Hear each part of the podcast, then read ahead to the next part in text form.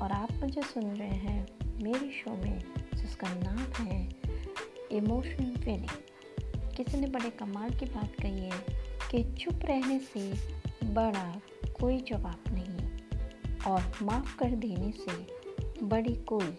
सज़ा नहीं।